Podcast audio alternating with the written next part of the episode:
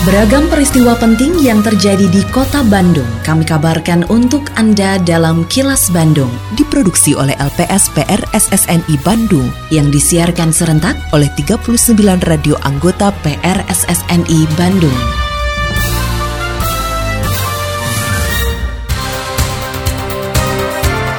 Sejumlah informasi aktual kami hadirkan untuk Anda dan inilah informasi utamanya. Kota Bandung bakal tambah lokasi kawasan tanpa rokok. Pelang KTR diharap bukan sekedar seremoni. Harga minyak goreng naik, warga diimbau tidak panik buying. Saya, Santika Sari Sumantri, inilah kilas Bandung selengkapnya.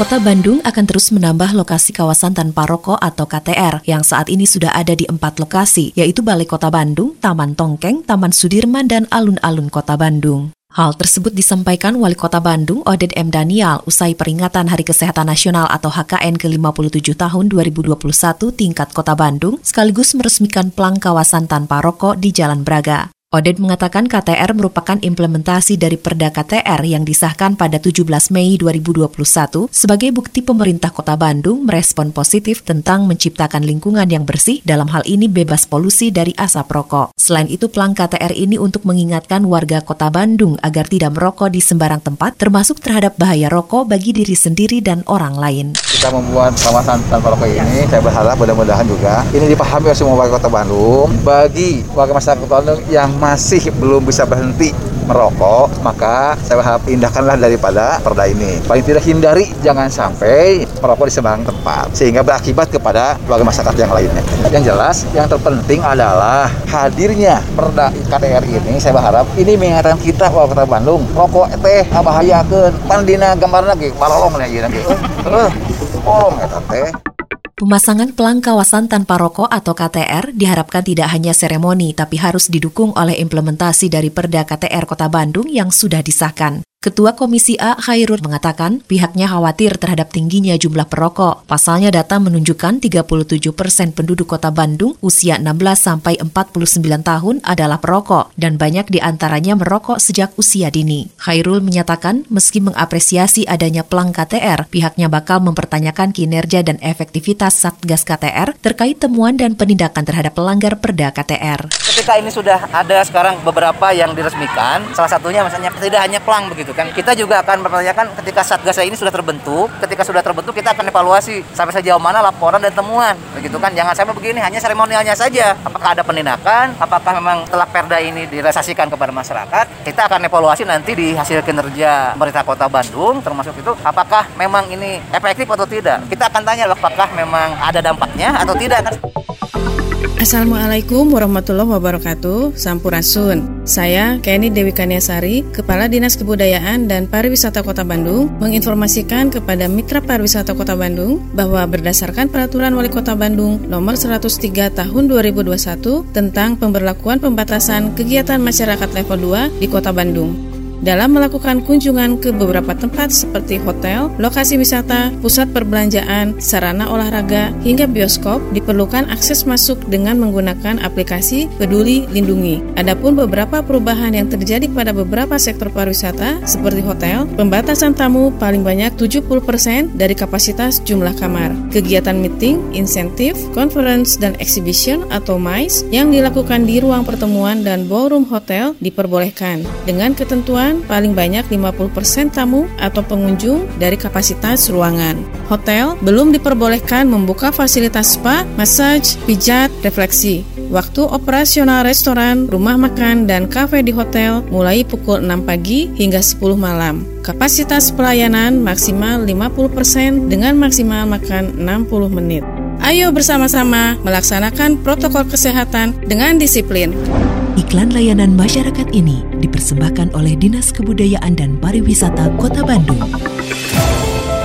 Assalamualaikum warahmatullahi wabarakatuh. Sampurasun, warga Kota Bandung yang saya hormati dan saya cintai. Saya Tono Rusdiantono, Kepala Dinas Sosial Kota Bandung menghimbau kepada seluruh warga Kota Bandung, para wisatawan dan para pengguna jalan untuk tidak memberikan uang atau sedekah kepada pemerlu pelayanan sejahteraan sosial atau PPKS. Di antaranya anak jalanan, gelandangan dan pengemis karena mengganggu ketertiban umum dan kelancaran arus lalu lintas. Selain itu, saya juga meminta kepada seluruh warga kota Bandung untuk tidak menggalang dana atau meminta sumbangan di tengah jalan dengan dalih apa pun, terlebih kegiatan itu tanpa mengantongi izin resmi dari Dinas Sosial Kota Bandung. Apabila Anda menemukan adanya PPKS maupun penggalangan dana, diminta partisipasinya untuk melaporkan hal tersebut kepada Dinas Sosial Kota Bandung. Salurkan donasi Anda hanya melalui lembaga resmi. Wassalamualaikum warahmatullahi wabarakatuh.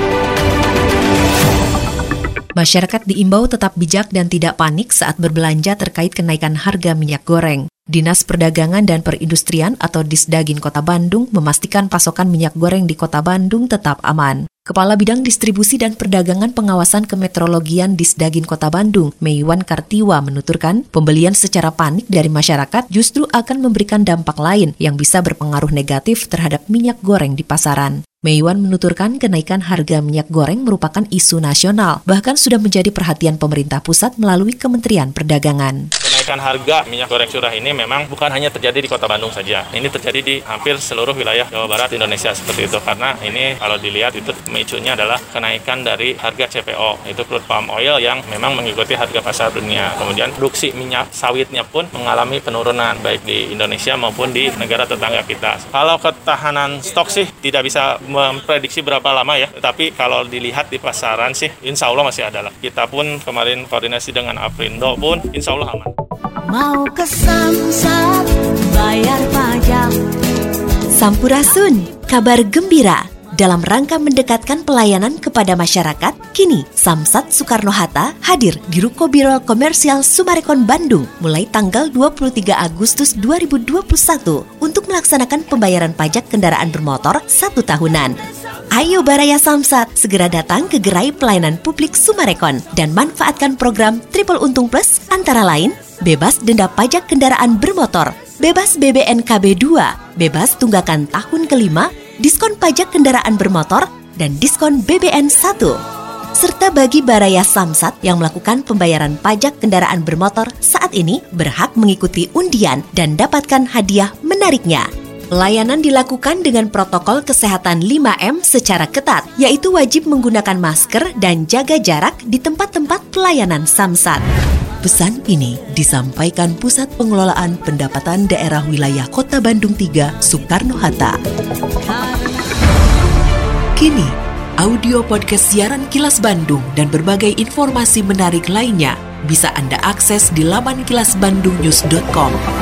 PT Kereta Api Indonesia pada tahun ini sudah menutup 23 perlintasan liar sebagai upaya mencegah terjadinya kecelakaan. Manajer Humasda PT KAI Daerah Operasi 2 Bandung, Kuswardoyo mengatakan, selain menutup perlintasan liar, pihaknya bersama instansi terkait terus melakukan sosialisasi untuk mengantisipasi potensi kecelakaan di jalur kereta api. Melakukan penutupan sebanyak 23 perlintasan liar pada tahun 2021 ini. Sosialisasi, himbauan, dan kerjasama serta koordinasi dengan sejumlah kewilayahan juga kami lakukan untuk memastikan tidak adanya warga masyarakat yang berada di daerah operasional perjalanan kereta kereta api. Assalamualaikum warahmatullahi wabarakatuh. Sampurasun. Dalam rangka meningkatkan promosi pariwisata, Dinas Kebudayaan dan Pariwisata Kota Bandung selalu menghadirkan informasi terkini perihal pariwisata, kebudayaan, dan ekonomi kreatif di Kota Bandung. Dengan beberapa media yang digunakan, antara lain untuk Instagram Live dilakukan setiap hari pada Instagram PIC.Bandung. Untuk siaran radio reguler dilaksanakan setiap hari Jumat pukul 13 waktu Indonesia Barat Barat dan untuk konten, foto, video, dan informasi lainnya kami tempatkan pada Instagram pic.bandung. Buat Anda yang ingin mencari informasi tentang pariwisata, kebudayaan, dan ekonomi kreatif di Kota Bandung, dapat langsung mengunjungi kantor Turis Informasi Center di empat lokasi. Lokasi satu di kawasan Masjid Raya Bandung, Jalan Asia Afrika nomor 78 Bandung. Lokasi dua di kantor Reservasi Kawisata, Stasiun Kereta Api Bandung. Lokasi tiga di Bandara Isen Sasta Negara dan di lokasi 4 di Salapak Microshop Jalan Insinyur Haji Juanda nomor 10A Bandung. Mari dukung kemajuan pariwisata di Kota Bandung dengan follow Instagram pic.bandung. Hatur nuhun. Wassalamualaikum warahmatullahi wabarakatuh. Tetap patuhi protokol kesehatan di masa adaptasi kebiasaan baru untuk memutus penyebaran COVID-19 selalu memakai masker, mencuci tangan, menjaga jarak dan menghindari kerumunan, serta mengurangi mobilitas agar terhindar dari terpapar virus corona. Terima kasih Anda telah menyimak kilas Bandung yang diproduksi oleh LPSPR SSNI Bandung.